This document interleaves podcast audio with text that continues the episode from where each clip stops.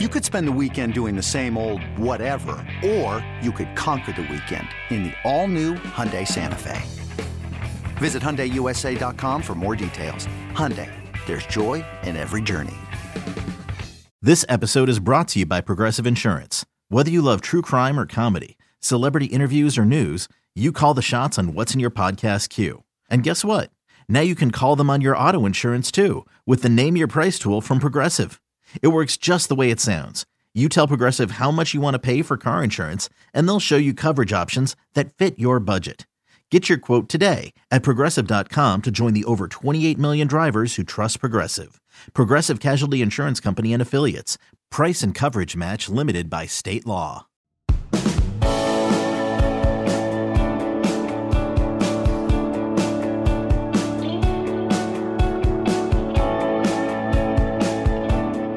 Welcome in Late Kick is live. It is Tuesday night, January 31st, the year of our Lord 2023. People are going to get paid. Players are going to get paid. You just might not be one of those players. That, according to major head coaches all around the country, you're just now starting to hear it. We are jam packed. We are high atop an icy downtown Nashville, Tennessee. We are so jam packed, we've actually got a guest on the show tonight. And I don't know that we've brought many warm bodies into this studio, but we're going to have one. He's out in the hallway as we speak. Uh, Nick Saban's been saying it. I guess you just finally heard it. Yeah, I caught wind of that little NIL kerfuffle. Those, those terms, those phrases, those sentences. Dare Nick Saban say them? Yeah, I heard it. I've got some things to say about it tonight. If you don't know what I'm talking about, you will in just a second. The Big 12 released their schedule. The ACC released their schedule. There are like 47 teams in the Big 12 now. Don't worry. We're going to make sense of it. I got everything you need to know on that. Um, there are some things, quite frankly, we couldn't even fit in the show tonight, so we pushed it till Thursday because National Signing Day is tomorrow. So I want you to get fully up to speed on all the latest scoop that's going on there, and you won't have to hear it from me. You'll hear it from Wiltfong because we're going to bring him right in here. And, uh, well, I don't know how long the show is going to go, but we'll bring him in here before the end of the show. Also, this this Jalen Hurts argument that shouldn't be is permeating around the college football sphere. So I'm not going to waste much time tonight on the is he Alabama, is he Oklahoma. Um, there are other places you could go for that, but I do have some stories I promised I was going to tell you. One in particular about that SEC championship game, not the national title game in 2017, the SEC title game the next year, and and Dare I even mention a story that everyone has forgotten? Dare I mention a story that maybe made Alabama fans a little restless going into the 2018 season? See, everyone remembers a couple of dates title game, title game. There was some stuff in the middle that people have forgotten about. We didn't forget. We'll talk about it tonight. Shoreview, Minnesota is tuned in. We thank you so much, as is Savannah, Georgia, and Hickory, North Carolina. National Signing Day is tomorrow. I can't, in strong enough terms, stress you got to be following the 24 7 Sports YouTube channel. That is separate from the one you're watching right now. So I appreciate you being here. Please don't get me wrong. It's just nice if you go uh, subscribe to the 24 7 channel too, because that's where I'll be tomorrow. That's where a cast of seemingly thousands will be tomorrow. And um, going to be wall to wall coverage. Still got commitments coming up. Still got a lot of stuff breaking. I mean, there is there is intel being gathered about 30 feet from me, even as we speak. And I hope fingers crossed that we can get some of it on the show tonight. In the meantime, let's dive in. I have some things that I need to talk to you about before we talk National Signing Day. Um, where should I where should I begin with this? You know what? There's no easy way, so I'll just dive into it. Nick Saban had some stuff to say about NIL. That might not be great breaking news to you. Nick Saban, quite frankly, has been saying the same stuff a lot of you have been saying. Now, you may not be a Bama fan, so you may secretly hate on Saban for saying stuff that you actually agree with, but Here's the thing.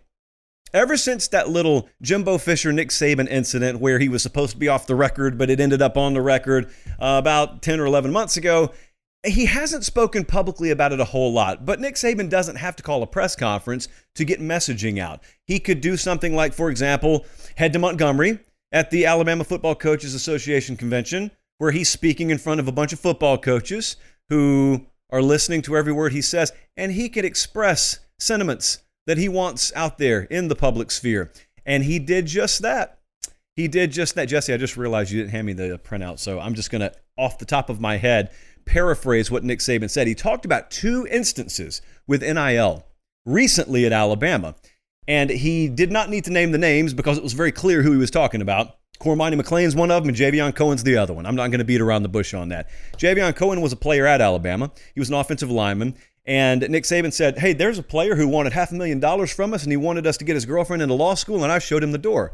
And then there was a, a father or someone, I think he said someone close to one of the top corners in the country in this recruiting cycle who wanted 800 grand for him to come here. I said, You need to go find somewhere else to play. And that was what Nick Saban said. He was basically responding in a Q&A format to what NIL has been like to deal with. And um, for those of you who had not heard that, I want you to take a second, as we often do on the show, and I want you to let it simmer. Okay? I don't want you to fly off the handle. Gather in your own mind how you feel about that. Saban essentially saying a high school players' representatives hit him up for money, and he said, Nope, too much, go elsewhere. And one of his own players tried to hold him up against the wall and not only get money out of him, but also. he didn't use the word extort, but I will extort the university for a spot for his girlfriend in the law school. How do you feel about that? Not that it happened. I'm asking you how you feel about Saban's comments. Because I got, quite frankly, a reaction I did not expect from most of you. Most of you were surprised to shocked that he said it. Some of you were shocked that it happened, and several more of you were shocked that Nick Saban wouldn't go for it. The first batch of people, I just want to say welcome to NIL. And it's not always going to be this way. I, I I assure you, we are headed for better waters. We are headed for smoother waters. It's just going to take a little while. I'll explain it to you in a second. But as for the other group, the group essentially, and you know them as well as I do, you may be one of them. I'm not talking down to you. I just want to ask you some questions tonight. That group would sound something like this Saban's been doing this for years. Why, why does this bother him? Shouldn't he welcome it? And the kids tell him exactly what it takes. That's how Bama got where they are. Now, you know that crowd. Some of you participate in that actively. And uh, so, if you watch this show, you've heard me speak about this. In fact, I did a segment, Jesse Colin, I'd say it was about two months ago, where I told you some of the big boy programs, some of the premier brands in this sport are not doing at all what you think they're doing in both recruiting and NIL. It's totally inverted to the way that some people believe it's operating. Some people believe, for example, the Georgias or Alabamas or uh, Clemsons of the world, they must be uh, paying inor- inordinate amounts of money because that's the only way that they would acquire a lot of that talent. And I told you at the time the opposite is actually true. I didn't tell you they weren't participating in NIL, it would be dumb not to participate. I told you some of the biggest players in the room, the Alabamas and Georgias of the world, because I have firsthand knowledge of this, aren't offering top dollar. In fact, they're offering 30, 40, 50% less in NIL money. Now, I'm talking about collectives because we got to keep the segment on the up and up, of course. I'm talking about collectives. I'm talking about the understood amount of money you will make if you go play at University A versus B versus C. It's less at many of those programs. Some of you just flat out didn't believe me, and to that, I can't really do anything else. I'm telling you, I know what I'm talking about. Uh, but the other crowd was surprised when I said that. And I said, watch and see. You don't have to take my word for it. You will find this out down the road because it's still new. NIL was still new. So at the time, we didn't have a bunch of case study that we could do on this. Well, we're starting to get a little bit more of it. You know, we, had, for instance, Kadyn Proctor, big five star tackle out of Iowa, flips from Iowa, upsets the masses up there in the Hawkeye State, and he commits to Alabama. And sure enough, it resonated on all four corners of the internet and everywhere in between. Alabama outbid Iowa. So much so that the kid came out and said, I took less guaranteed money to go to Alabama. What are you people talking about? And I kind of I shrugged at the time and I said, do you have information that counters what the kid himself is saying? Like, like what's the motivation there? But some people still wanted to believe what they wanted to believe. So, anyway, I, I know there's a good reason why people don't believe what I'm saying. And the reason is because some folks absent firsthand knowledge of how the inner workings of collegiate athletics run, they have allowed message boards or just their own speculation to drive whatever theories they happen to hold. And a lot of it's just you don't want to admit that those programs are that good. So it's a whole lot easier. You know, when they're, when they're beating you to death nine times out of 10 and when they're out recruiting you, it's just easier to think, well, there's something not on the up and up. You know, they're, they're, they're cutting they're cutting third base. They're, they're not touching all four bags. They're they're cutting corners on us and they're bending the rules and uh, whatever. Because um, as sure as I say this, someone's going to be in the comments before the show's even over saying, you're, you're saying those, those programs have never bent the rules before? It's not what I'm saying.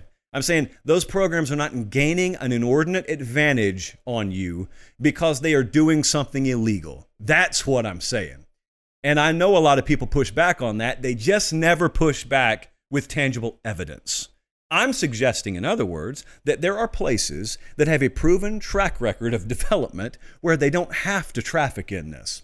And I'm suggesting there are some other places out there that have been woeful for a long time that may very well have to go above and beyond with the dollar figure that they're throwing out there. So, anyway, that set all this stuff up this past week. Saban makes these comments, and everyone flies off the handle. And I, I listened to it and I said, I'm surprised he hasn't done this already. But on a more fundamental level, uh, it's not what he didn't say. Like a lot of people said, out coming out of that, I looked at a bunch of comment section and they're saying, "Look at Saban, holier than thou, acting like they're not paying out NIL money." No, he's not. Uh, I've actually listened to him talk about how much NIL money their players have made. He's not saying anything like that. I've never said anything like that. It's not just Saban. Saban happens to be the focal point of, of this particular topic. You could talk about Kirby over at Georgia. Uh, you could talk about Ryan Day at Ohio State. I've gone through the list of names, it hasn't changed much. I'm, I'm flat out telling you again tonight those programs are not paying nearly top dollar. They're not even like top five, top 10. That's not what the numbers and the market dictate right now. That the numbers, the raw data suggests something other than the prevailing narrative out there. You can decide for yourselves why the narrative doesn't match reality. I'm just telling you the way it is right now. But on a more fundamental level, did anyone really think Nick Saban was about to get shaken down by anyone on his roster? Now, you got the Bryce Youngs of the world who really don't have to do this because they're making seven figures in true NIL money. There's a big difference between roster value and brand value, which is what I keep going back to. Anytime we talk about NIL on the show, I keep going back to how I think we're headed towards smoother waters. It, it's terrible right now uh, because there's a lot of inadequacy. Uh, there's a lot of figurative fumbling of the bag by some universities and some collectives. We've talked about Jaden Rashada and the mess at Florida and, and Miami getting tied up in that.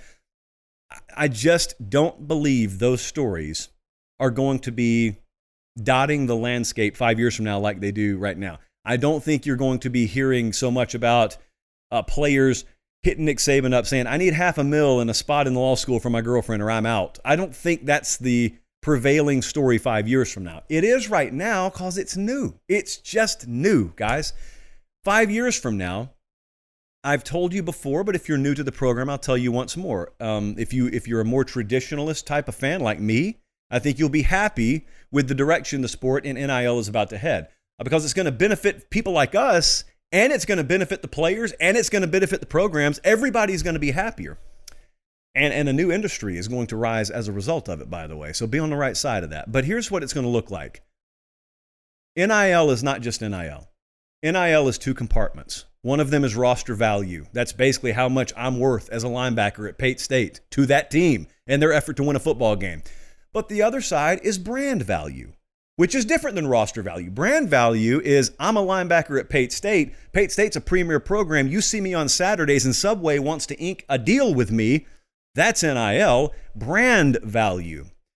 Down the road, the powers that be at all levels of this sport and what the enterprise of NIL will be are not going to allow this to be some backroom, shady, discombobulated collective mess. It's just not going to be that way for long. This is not going to be a roster value game for very long. It's going to be a brand value game. But that doesn't mean that you won't have value simply for being a football player at a major university. I just think the brand value game is going to pull into its orbit things like collective group licensing. You know, for example, if I play for uh, the the University of Texas, I may be a five star wide receiver, and I'm worth a lot to Texas. But that Texas Longhorn logo on the side of my head and that Texas across my chest is worth a whole lot more to me. And right now, that's not the way this is talked about, but it's reality. May make some people uncomfortable. I'm not saying players have no value. I'm just saying the intellectual property they're putting on their head and their chest has infinitely more value. It was there before they got here, it'll be there long afterwards. That doesn't mean that you shouldn't profit for contributing to that branding. Quite the opposite. What I'm saying is to make things nice and neat, how about this?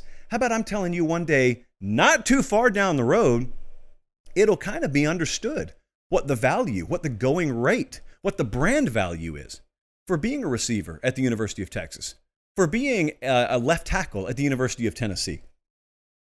And how that is constructed is through group licensing. Right now, it's kind of a mess, but in the future, people will get their act together. The major brands of the world, especially funneling through entities like Learfield IMG, that will have its act together in the next three to five years. And all the power players, basically all the brands you see during commercial breaks on the CBS game of the week and the ABC and Fox games of the week, they will eventually, in the best of ways, be in bed with those universities. And through group licensing, it'll be understood I'm getting this much every year. And I know before I go to Oklahoma how much I'm getting simply because I'm an Oklahoma football player. You were about to watch the NFL draft not too far from now. And it's not a big mystery what the number 16 overall pick in the draft is going to make. We know because we can see it on a scale. Right now, that's not how NIL works because the way NIL is operating right now is a bastardization of roster value posing as brand value. That won't be the case for long because the money will be eventually big enough in the brand value game to where you don't have to waste your time hitting up your fan base $10 at a time to contribute to your collective. There will always be that roster value side of it. There will always be the ability as a fan base to go above and beyond and if your program's desperate for a quarterback, go get that quarterback by any means necessary. I, I would contend the quarterback market will always be different anyway. But what Nick Saban just said out loud is what a lot of coaches have been saying and what more and more of them are going to continue to say. I'm not doing this. I'm not giving a non quarterback, unproven high school kid $800,000. You're insane. If somebody will, they'll say exactly what Saban said. You ought to go play for them. And likewise, for players already on your roster. Again, unless it is a proven stalwart or a quarterback or a high profile perimeter skill player or left tackle, basically the same positions that carry max value at the next level on Sundays, unless it's one of them.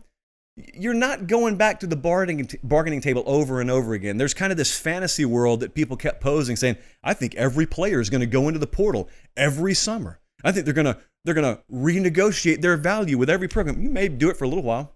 You may. I'm just saying I think the NIL world is going to evolve to where there's no point in doing it because you're not hurting for money anymore. That's where I think we're headed. Right now, the Nick Sabans of the world and all the other coaches, they're, they're living in a world where we're trying to get there. I think we'll eventually get there, and I think everyone will be better off for it. Appreciate you guys being tuned in, by the way. Um, please like the video and subscribe to the channel.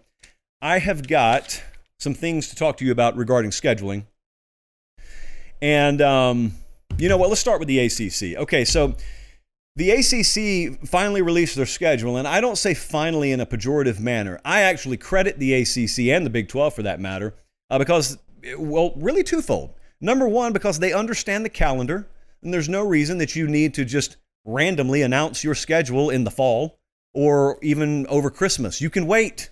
No one got hurt.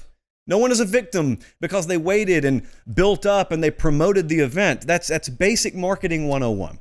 That's, that's basic content strategy 101. So the ACC finally released their schedule. That's the first thing. The other thing you need to know about the ACC is new format. Got a new format over there. There are no divisions anymore. And they're playing the 355 format, which means you have three permanent rivals, three teams you play every year and then you play five of them one year and then the other five the next year and then five of them the next year and then the other five the next year. So you're playing every team in your conference every two year stretch. So if you play your entirety your four years uh, you're playing every team in your league twice at least and some of them four times. So with that in mind some takeaways here some brief takeaways. Uh, the first thing i wanted to know as will many of you when the schedule was released is hey, where's that uh where's that FSU Clemson game? I have answers. Paper pop. It's in week 4. We don't have to wait till late late late in the year. It is September 23rd. And this is not an easy September stretch by the way. For Clemson it is. Clemson starts at Duke. They got Charleston Southern, they got Florida Atlantic, and then they got FSU. So we really will not have learned a whole, you know what? Never mind. Don't be disrespecting Mike Elko on this program. Uh, Clemson has to go to Duke. They don't get to go to Duke. They have to go to Duke in week one.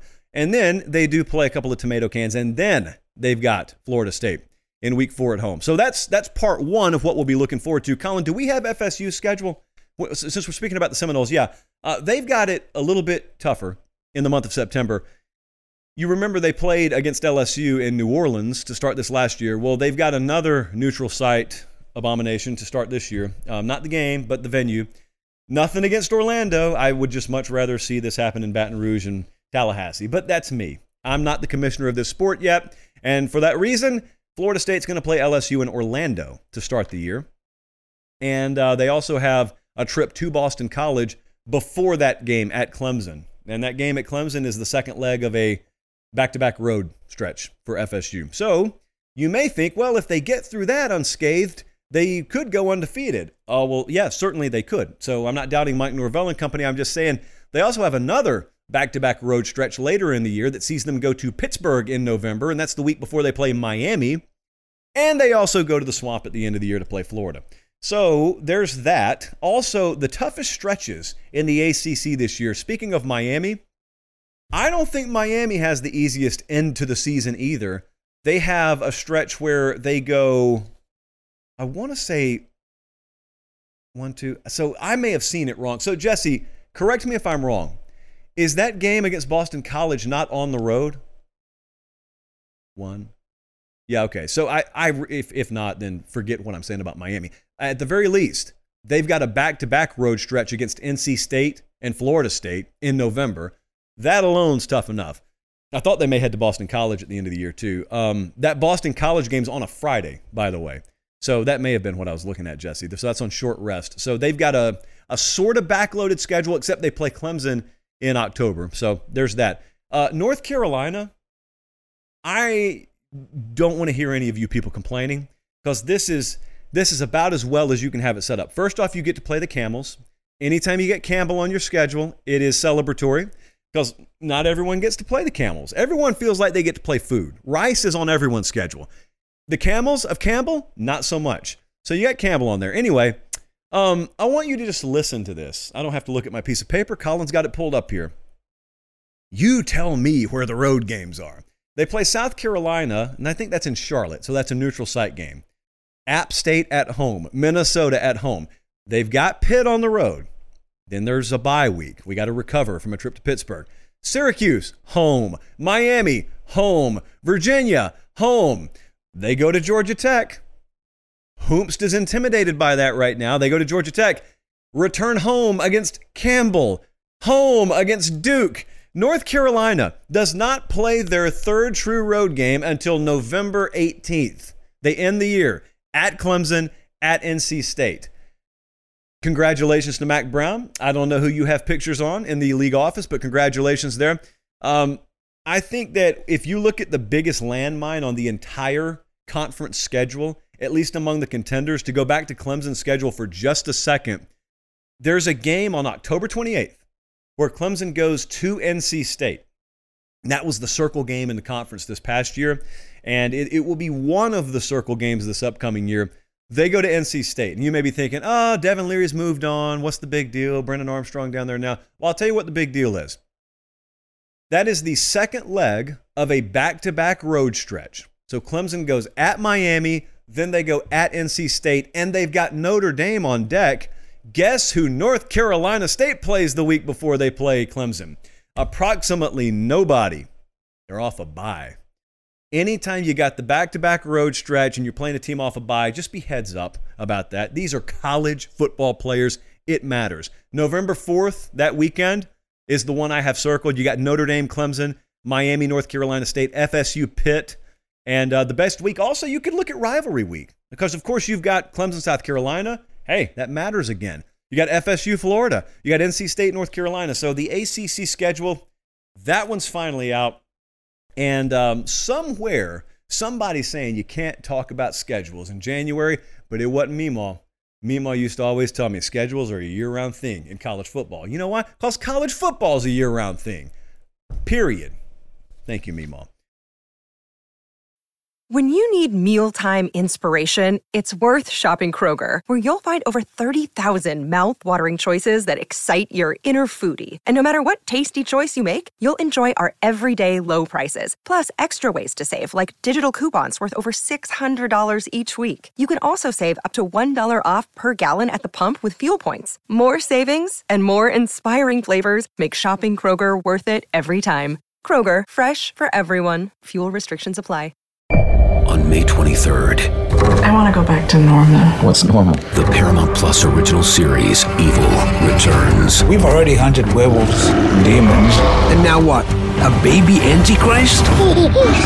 Okie dokie. Prepare yourself You will not beat us. for the end. I have visions of hell. Make it stop, make it shut up. You're not gonna survive this. Evil, the final season, streaming May 23rd, only on Paramount Plus.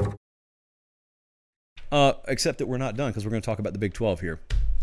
Uh, do, do you do you know as of tonight?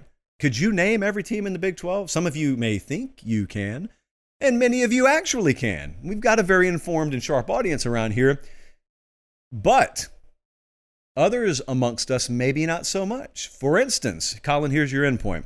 The Big 12 schedule has been released.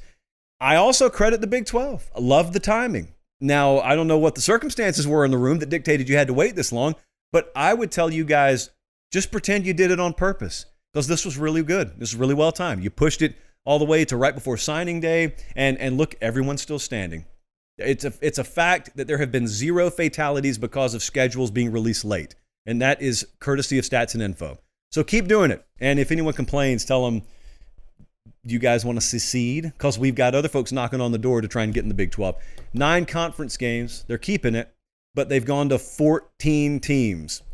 Did you hear me? You hear what I said? Yeah, they got 14 teams in this conference now, no divisions. UCF is a Big 12 team now. Brigham Young, Big 12 team. Houston, Big 12. Cincinnati, Big 12. Yep. In case you had forgotten which year that was set to kick in, it's this one. They're in. They're in as of now. There are several big out of conference games in the first few weeks of the season. Producer Jesse looked at me and said, Hey, before you talk about the league schedule, listen to this. And he just starts rattling off all these games. Everything I'm about to tell you happens in the first two or three weeks of the season. I think it's the first two weeks of the season, easily the first three weeks. Uh, Oregon plays at Texas Tech. West Virginia is at Penn State. Colorado at TCU. Texas is at Bama. Utah at Baylor. Cincinnati at Pitt. Iowa at Iowa State.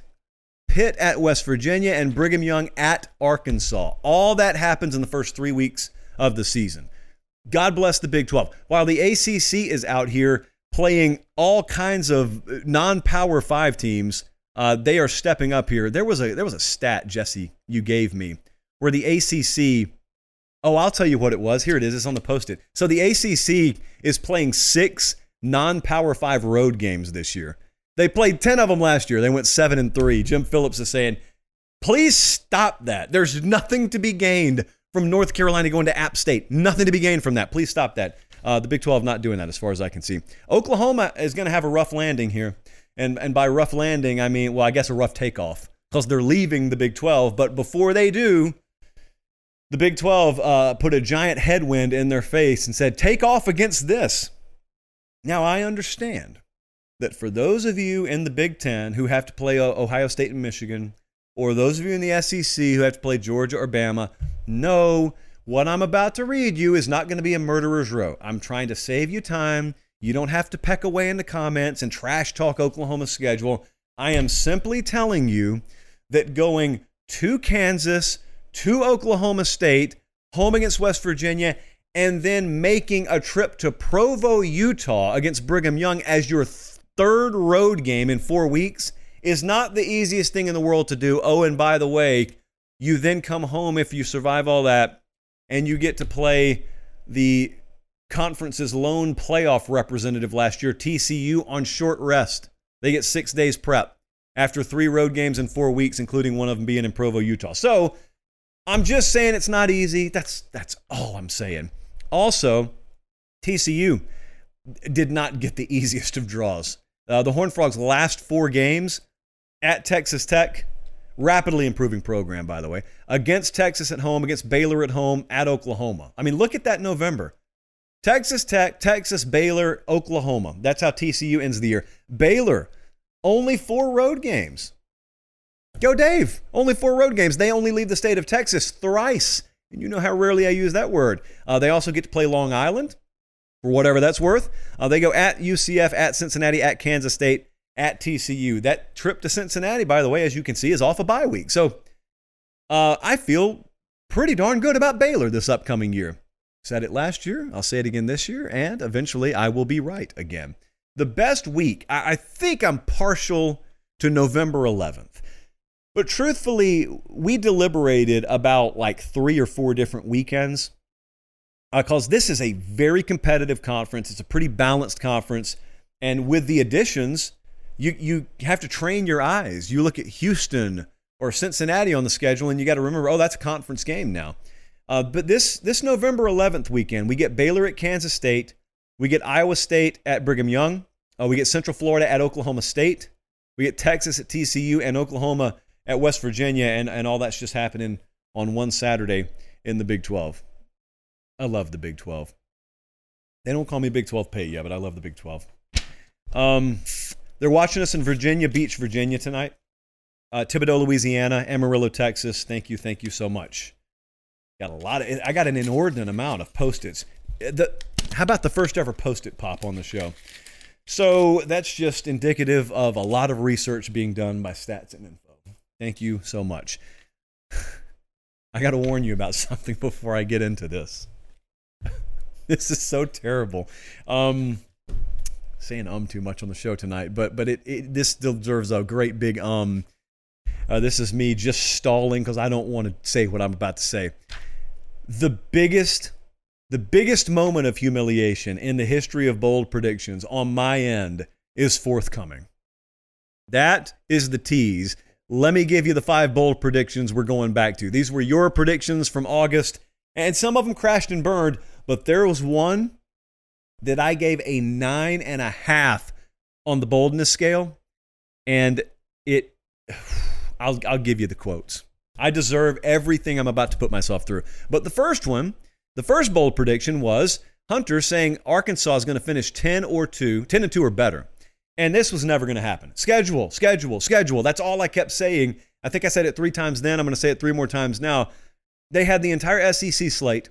Then they had a trip to Brigham Young, and they had Liberty on the schedule. And it was it was borderline a dereliction of of all that is holy against the players and coaches up there because there's no real shot against this. Quite frankly, seven and six is not even a disaster against the schedule they played. And here's the thing about what Hunter predicted. Consider what Arkansas was in 2021. A great success story, right? They went 8 and 4 in the regular season.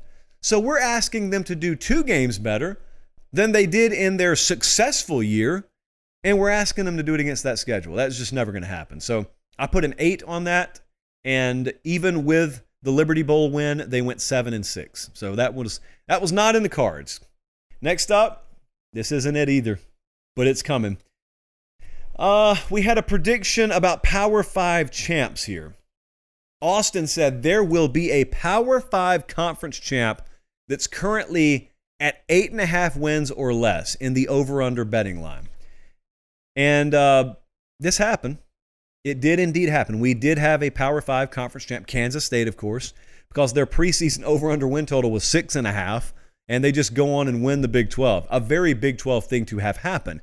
The reason why I put a five on this, the reason why I absolutely thought it was going to happen, was because in 2021, it happened four out of the five conferences. Think about what I just said. That's how crazy the Renaissance year was in 2021. Four out of five Power Five conference champs had preseason win totals of under eight and a half wins. Pretty wild. And so I looked at this prediction and I thought it was going to happen. I thought the ACC was the best shot. Because here's the thing Clemson was the only team in the ACC that had a preseason win total above eight and a half. So my thinking was if it's anyone other than Clemson, this prediction hit. Well, it turns out it wasn't anyone other than Clemson, but the prediction still did hit. And with that in mind, um, we begin my tour of shame here. Colin, let's just show him the prediction, and then I'll, I'll tell you what I said about it. Adam said Texas A&M is going to struggle. They will barely become bowl eligible. My response was catastrophic. Um, I put a nine and a half on this. I laughed at Adam, who in reality was too kind to Texas A&M. Adam himself was not willing to predict in reality how bad it turned out to be. But I put a nine and a half on this. In other words, I said this is as bold a prediction as we have gotten. There is no way that team is about to miss a bowl game or border on missing a bowl game. And Jesse provided me with the exact quote I used. Quote, Texas A&M has a disaster-proof roster. Josh Pate, August 2022. What have I done to myself? You've heard of glass ceilings before, and we're always trying to break through them, and it's a noble cause. You don't think about the glass floor so much, though. Texas A&M did, and they took a few sticks of dynamite and they blew right through that thing. And whatever you thought was worst case scenario, Jimbo Fisher said, Mm-mm, watch this. And they proceeded to miss a bowl game. They didn't struggle to make one, they missed it. And they they beat LSU at the end of the year, and that still wasn't good enough. So Texas A&M made fools out of a lot of you. Excuse me, a lot of us, because a lot of us looked at them and said, a bad year would be seven wins, right? That's what I thought. I thought seven wins would be a bad year. And uh, no, seven losses was a bad year. So that one went really sideways. That is the by far the highest boldness rating I put on a prediction that actually came true, as far as we can tell. Next up, it's depressing. Sammy said, for the second time ever, we will have five different outright Power Five conference champs than last year. So all five of the conferences are going to have a different champ than they did last year. I put a seven on this. He went three for five. SEC, yes, new conference champ. ACC, yes, new conference champ. Big 12, yep, got a new conference champ. Pac 12, same old Utah. Big 10, same old Michigan. And so that's that. Um, I, you know, I thought that this was only a seven, and I thought it was very possible because here's the thing if Bama won the SEC, that would have qualified for this. If Clemson won the ACC, which they did, that, that would fit this description. If Ohio State won the Big Ten, that would fit this description. Those were the three preseason favorites in those conferences. I needed Texas or Oklahoma to win the Big 12, and, and this would have fit the prediction. Those were the preseason one, twos in, in that conference. I needed USC or Oregon to win the Pac 12, and that would have fit this description. So basically, if nothing more than chalk would have held, the prediction would have come true, but chalk did not hold. It's a funny thing when you start playing those games, not on paper, but on real football fields. Lastly, Rand said Auburn will have two 1,000 yard rushers again for the first time since 2017. I put a 9.98 on this. I thought it was unfathomable. It didn't happen, but it wasn't quite as unfathomable as I thought. Now, Tank Bigsby, I had no problem picturing him topping 1,000. He almost did. He had 970. That wasn't where my problem was. Oh, it's like a, I got a hiccup streak going on the show. It's crazy. Robbie Ashford was not necessarily the guy I had in mind when I pictured Auburn's second leading rusher. I was thinking Jarquez Hunter, who had 668 yards. But Robbie Ashford had 710. So the prediction was two guys over 1,000. We got 970, 710, and 668. So you had three pretty good rushers. They, they all were over 4.6 yards per carry, I think. It's just we never got one single one over the 1,000 yard mark. I will be haunted for days, possibly weeks, by that Texas A&M prediction. I hope the rest of you are happy. I hope it was fun for you because it wasn't fun for me. It has been very fun for me to watch the guy who is at the center of the next conversation we're going to have, though. Uh, keep in mind, I got Steve Wiltfong coming up. I mean, like, I am going to stall as he walks his happy little self in here and sits down at the desk live and in person in like 15 minutes, maybe less. So stay tuned for that because National Signing Day is nearly upon us and there are still several dominoes left to fall. In the meantime, Jalen Hurts is going to the Super Bowl. Bammerman85 hits us up and says, Hey, who gets to claim Jalen Hurts? Oklahoma or Bama? The hook is not in my mouth. I am not going to get drawn into this. This has been possibly the dumbest sports debate of our time.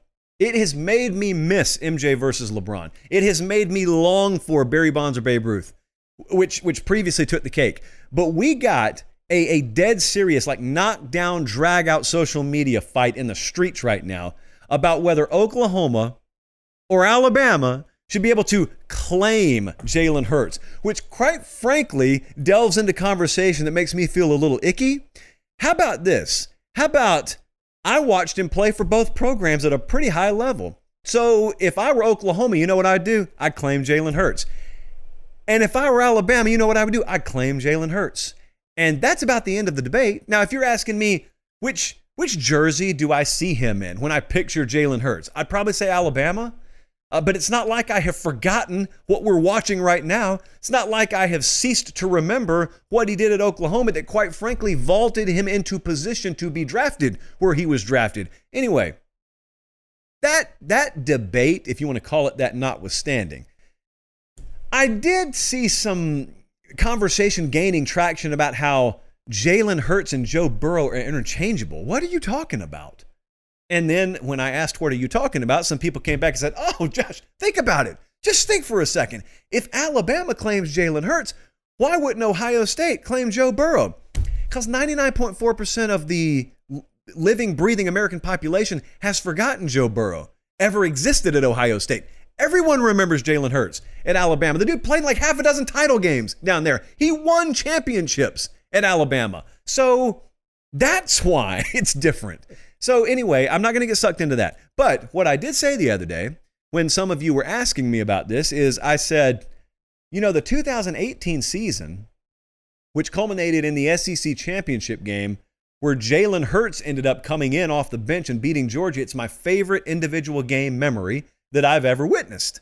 And I've seen national championship games in person. I've basically any big game you've seen, we've been blessed enough to be on the sideline, front and center for it over the better part of the last decade. But that 18 SEC championship game was something I'll never forget for a few reasons. Some of them you saw, and some of them you didn't get to see, but I did. So I'm going to tell you about them right now. But I do want to set the backstory because everyone remembers Jalen Hurts shut out halftime. Saban benches him. He brings in Tua. Tua, second 26 to DeVonta. Bama wins. White and crimson confetti falls all over Mercedes Benz Stadium. Everyone remembers that. And everyone remembers the next year where Jalen Hurts has been on the bench all year. And then Tua gets hurt and Jalen comes off the bench in the SEC championship game. And not only does he win the game, he looks like a better quarterback. He has worked his tail off the entire year under Steve Sarkisian and is an improved player which I thought spoke volumes and volumes and volumes about his character. But there's that word character. And um, two points I want to make. One of them just came to me. I saw someone talking about this earlier today, and they're dead on the money. You know, a lot is made when guys get in trouble, when they're from broken homes, and everyone wants to talk about the absence of a male role model or a father figure. And I'm I'm there for you if you're making that point in the right spirit. But I also think you should be just as front and center when you've got a phenomenal upbringing. And not only do you have a coach's son, but you've just got a model parenting job that's been done. And you've got a guy who reflects a strong male role model in his father, and that's Jalen Hurts. When you listen to him talk, when you watch the way he carries himself, understand that's not by accident. And it didn't just start when he went to the University of Alabama or Oklahoma either. So, for everyone who wants to point out the negative side of that coin, just make sure you're there to point out the positive side. Anyway, that notwithstanding, there was a little situation, wasn't there? After that 2017 Tua to DeVonta moment, Jalen Hurts didn't graduate and go to the NFL. He had a decision to make. And this is where my memory goes when I think about Jalen Hurts. The year was 2018. The month was August. I want to say it was like August 5th. It was right at the beginning of fall camp. Everyone and their mother, including me, thought that Jalen Hurts was going to have long transferred away from Alabama because Tua is the starter, right? And so you're going to transfer. Now, this is kind of pre transfer portal era, but it wasn't unheard of for guys to be transferring. So everyone thinks Jalen Hurts is going to transfer. Here's the thing though no one asked Jalen Hurts, and that was his message. Come fan day in 2018, right as Bama's open in fall camp, Jalen Hurts has not said a word all summer. They go through spring ball, they go through summer conditioning. He hadn't said a word, hadn't posted hardly anything on social media, and reporters get access to him on that August afternoon right there in Bryant Denny Stadium. And he basically held like a 30 minute impromptu press conference. And he said some things that really rubbed Bama fans the wrong way at the time. But he just spoke his mind. He had some things on his heart. He was respectful as can be about it. But he said, you know, everyone thought I was leaving. And maybe even the coaching staff thought I was leaving. No one asked me how I felt. And that includes the coaching staff. He said, no one asked me how I felt.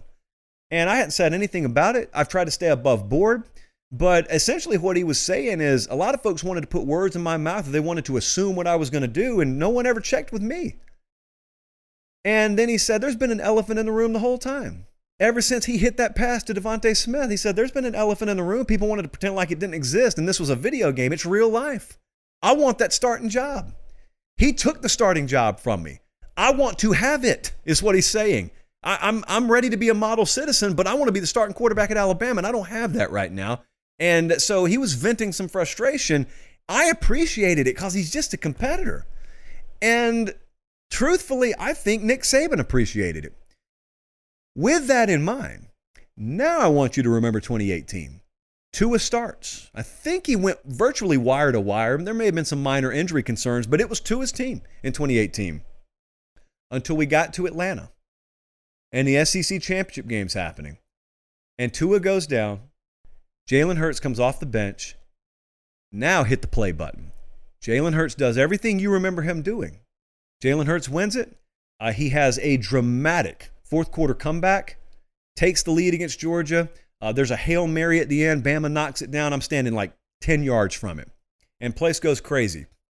The post game scene on the field was as memorable as anything you'll see, I think, in major college football because Jamie Erdahl, who was sideline reporter for CBS at the time, she goes and grabs Nick Saban. She grabs Jalen Hurts. And Saban is, is he's got tears in his eyes and he's crying and he's sitting there with his arm around Jalen Hurts because he knew, I think, that he was seeing the last of a dying breed. And that is a guy who has potential to be a high caliber starting quarterback, sticking around when he's not the starting quarterback and being a model teammate the entire time and it's it's almost like he looked at it and had appreciation for him as way more than a football player by that point. Now, if you were close to the program, you were already picking up on that, but I think nationally people were shocked. All people knew about Nick Saban's relationship with Jalen Hurts nationally was he benched him in the title game. And, and by the way, good for Nick Saban, but boy, man, I, I don't know. How can Jalen Hurts like that guy? How can there be any strong relationship or bond? Understand competition, and you understand how there can be. You fast forward to that moment, Nick Saban's fighting back tears. That's what you saw on TV. The reason it sticks with me is because I walked with him right off the field. I walked with him right up the tunnel. And once the head coach at the University of Alabama knew that he was out of sight from cameras and out of sight from media and fans, you want to see emotion get turned loose. You should have been standing next to me. You should have seen what I got to see up that tunnel. I'll never forget it. It's one of the most vivid memories that I have in my relatively short time covering college football relative to what some people have been able to do. Never seen Nick Saban like that before or since. Never seen anything like it. And so that team didn't even go on to win the national championship, but that moment in time and and seeing kind of on the field but then really seeing off the field what the bond was like between those two. How much that player meant to Nick Saban, uh, you struggle to put it into words because really he couldn't even put them into words. And then behind the scenes, I think part of the reason Jalen Hurts has such appreciation for both of these programs, including the one he left, is because on the Alabama side of things, afterwards, everything that could possibly be done to facilitate his exit to a prime position like Oklahoma was done.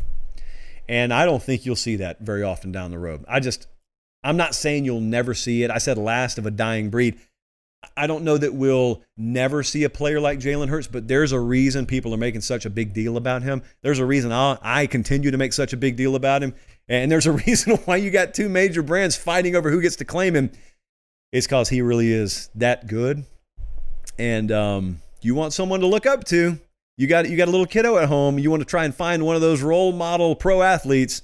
That quarterback in Philadelphia is a pretty good place to start.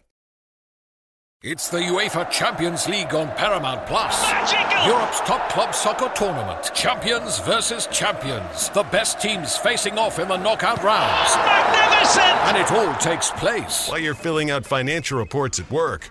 In the middle of your day, in the middle of your week. So use that second screen. Call in sick. Do whatever you got to do to tune in Tuesdays and Wednesdays. Nobody watches the UEFA Champions League like us. Stream every match live exclusively on Paramount Plus Now streaming on Paramount Plus. You ready, Bob? Well, all right. Audiences are raving. Bob Marley is electrifying.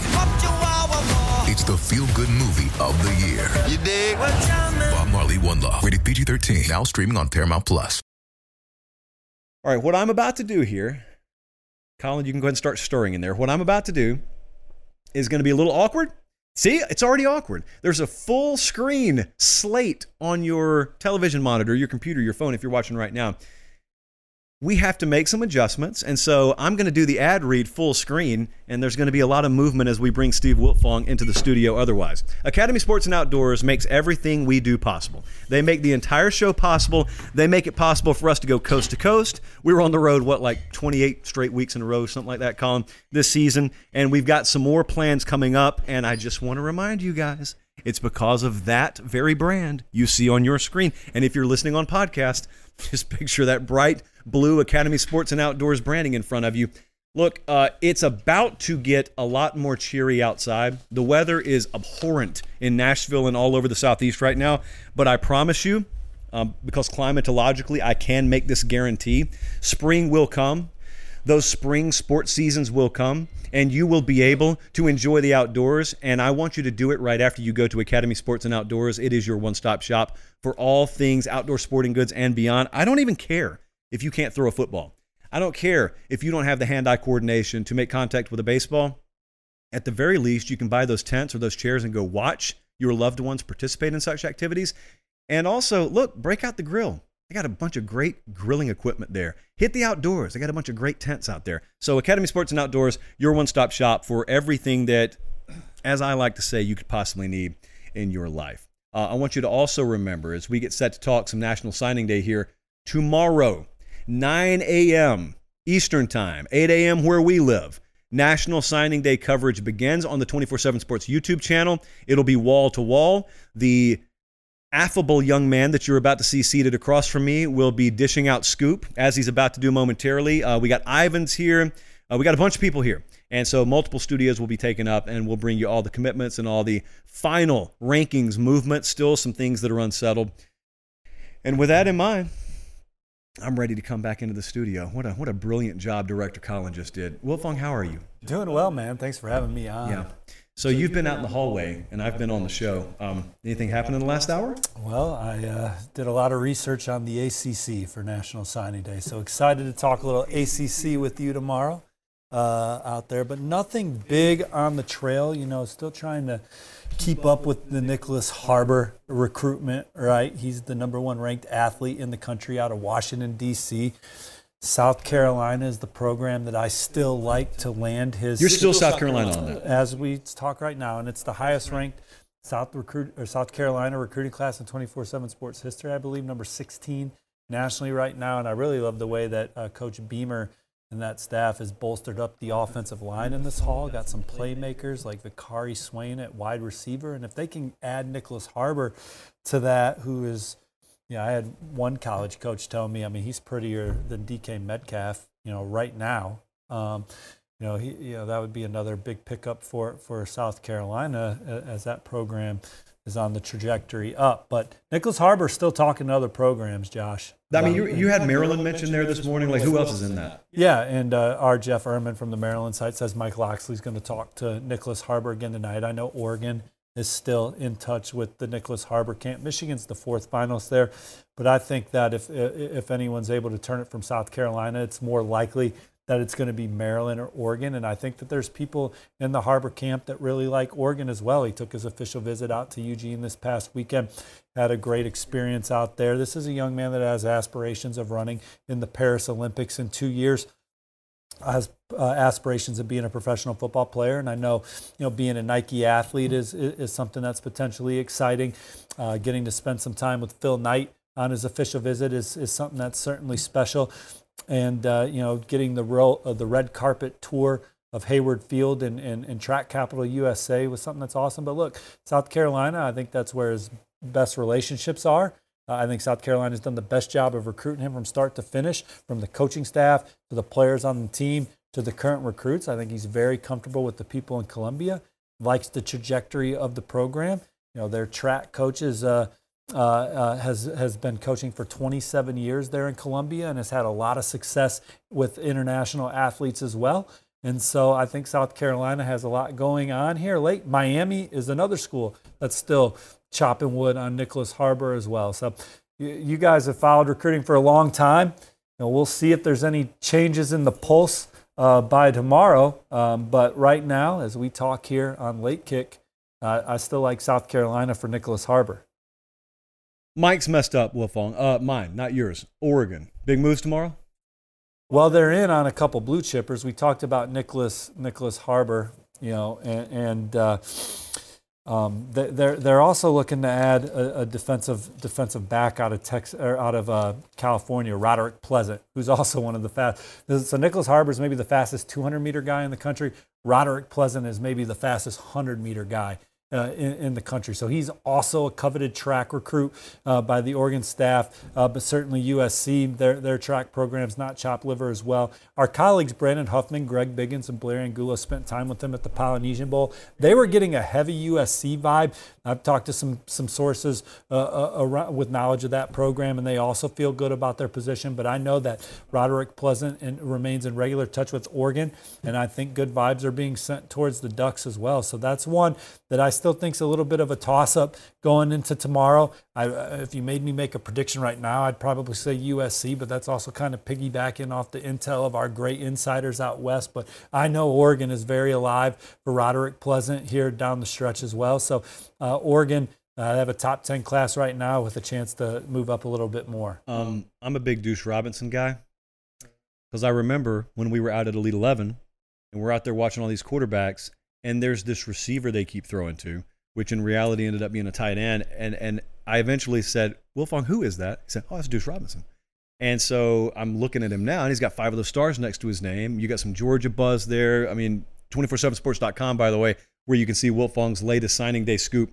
I assume we'll have more there in the morning. But as of this morning, you were talking about a lot of Georgia buzz. Um, but I mean, SoCal kid. So USC had been a favorite at one point. So where does his recruitment stand? Well, I still think that Georgia is the college football program that he likes the most. And as you know, it's well documented. We talked about Nicholas Harbor. We talked about Roderick Pleasant. Those are two elite multi sport athletes. So is Deuce Robinson. You know, this is a young man that's definitely going to hear his name called in the Major League Baseball draft. How high, you're a big baseball guy, goes on probably the promises he makes to an organization uh, based on signing bonus and all kinds of language like that. But um, he's also obviously the number one ranked tight end in the country, and he wants to play football at the highest level as well. I think he's fo- uber focused on both baseball and football and seeing how far he can go with both. So I think his college decision is, is heavily predicated on player development. Excuse me. And no program. by And no program has had better player development at the tight end position than Georgia right now has a great relationship with Todd Hartley and company. But as Blair Angulo first reported, and as I'm hearing, I do not expect him to sign tomorrow. I think he's told people he needs more time, which is a good thing if you're USC or Texas or, or Oregon trying to make a move late. All right, so take a sip of your water over there. Um, I don't have a chalice for you because you have your own at home, but I need to ask you what's the deal with Jaden Rashada? What, what's the latest on him? Like, do I expect to hear anything on him tomorrow? Well, I do think that he's going to make a decision here uh, this week. You know, there was some talk that maybe he goes past Wednesday as well. I think that he's closing in on a decision. You have two finalists. You have Arizona State, uh, where he visited two weekends ago, and then you have TCU, where he visited this past weekend. Now, he's much more familiar with Arizona State and Kenny Dillingham. Kenny Dillingham recruited him for a long time, first at Florida State, then that translated to Oregon. And during his time at Oregon, you know, obviously the Ducks uh, had a top 10 scoring offense last year, a top 10 overall offense. And then Bo Nix emerges as one of the best quarterbacks in college football under Kenny Dillingham's watch after transferring from Auburn, where it was a bit up and down. So uh, that offense and that quarterback development, real exciting. Plus the relationship with Kenny Dillingham and his brother lives in Tempe. His dad played there uh, and, and, perhaps uh, Arizona State also re- recruiting his other brother. I think there's a lot of reasons to like Arizona State here for Jaden Rashada. TCU, Kendall Briles, new offensive coordinator. Arkansas was an early contender for him, uh, so he has a report with him. Uh, likes uh, Kendall Briles' offense and likes him as a person goes to visit TCU to get more acquainted with Sonny Dykes, meets him. You know, they have the Davy O'Brien winner in Max Duggan. He's a Heisman finalist. They make it all the way to the college football national championship. Dallas Fort Worth area also exciting there. But you know, the more I think about this recruitment and kind of what I just said out there, I, you know, you got to like Arizona State, right? I mean, I think that they got the most going for them in this recruitment, and it's kind of up to TCU to, to give him that that same comfort level that I think he knows he'll have at Arizona State. So I like I like Arizona State right now for Jaden Rashada, and we'll kind of you know we'll see uh, what happens here uh, going into tomorrow. All right, so, so you and I are going to have a studio all to ourselves tomorrow. They're, they're just going to just put us back here, and we're going to be good to go, and we're going to be left alone.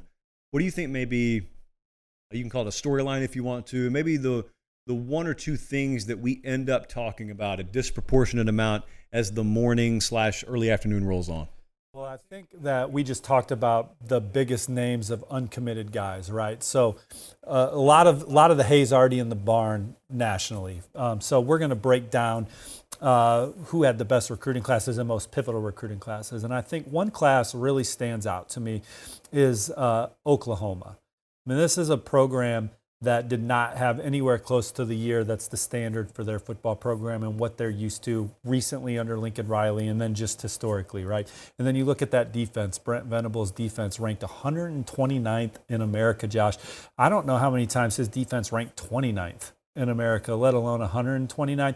So this is a class that's ranked number four nationally that I think is a great foundation for them to start turning around. First of all, they got arguably the best quarterback in the country. Uh, you know how I felt about him at Elite 11. I thought he was the best high school junior in the country going into Elite 11, and nothing that he had as a, as a senior.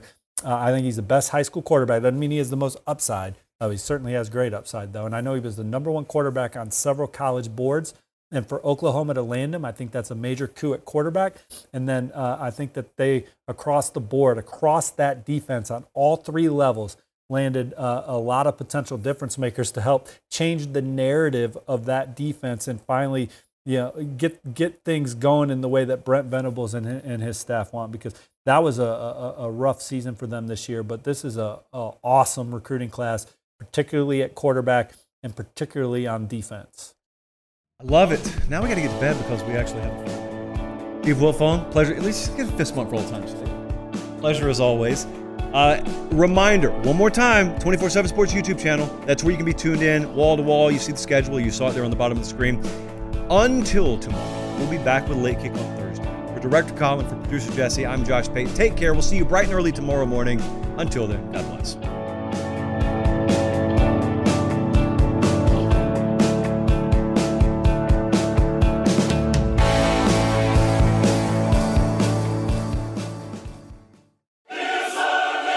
Can now relive the best moments of the UEFA Champions League 24 7. The UEFA Champions League channel is a new 24 hour streaming channel serving non stop goals, highlights, and full match replays from the world's most prestigious club competition. Reminisce on your favorite moments, legendary players, and brilliant goals with the UEFA Champions League channel streaming around the clock on Pluto TV and the CBS Sports app.